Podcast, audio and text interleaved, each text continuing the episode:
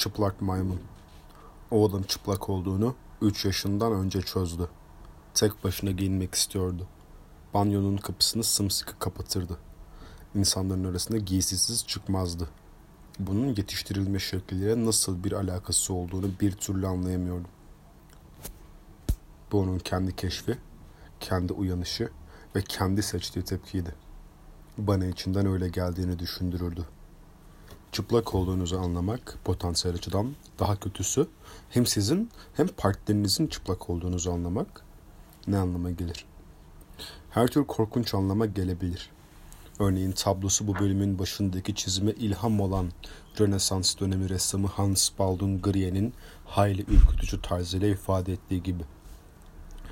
Çıplak, savunmasız ve kolayca hasar görebilir demektir.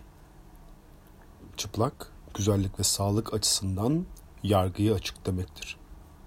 Çıplak, bir doğa ve insan ormanında kurnaksız ve silahsız olmak demektir. Adem ve Havva gözleri açılır açılmaz işte bu yüzden utanca kapıldılar. Görebiliyorlardı ve ilk gördükleri şey kendileri oldu. Kusurları gözlerine battı.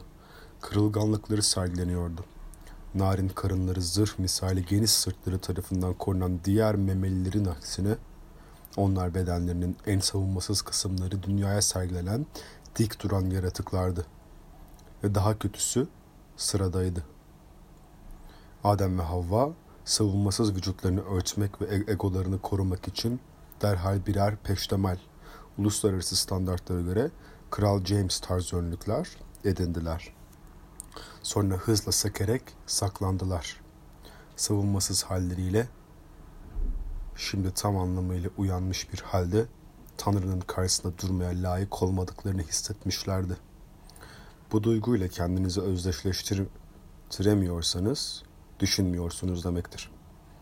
Güzellik çirkin olanı utandırır. Güç güçsüzü. Ölüm yaşayanı utandırır ve ideal olan hepimizi. Ondan bu yüzden korkarız.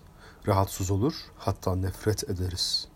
Ve elbette yaratılışla Habil ile Kabil'in hikayesinde ele alınan bir sonraki tema budur. bu konuda ne yapmalı?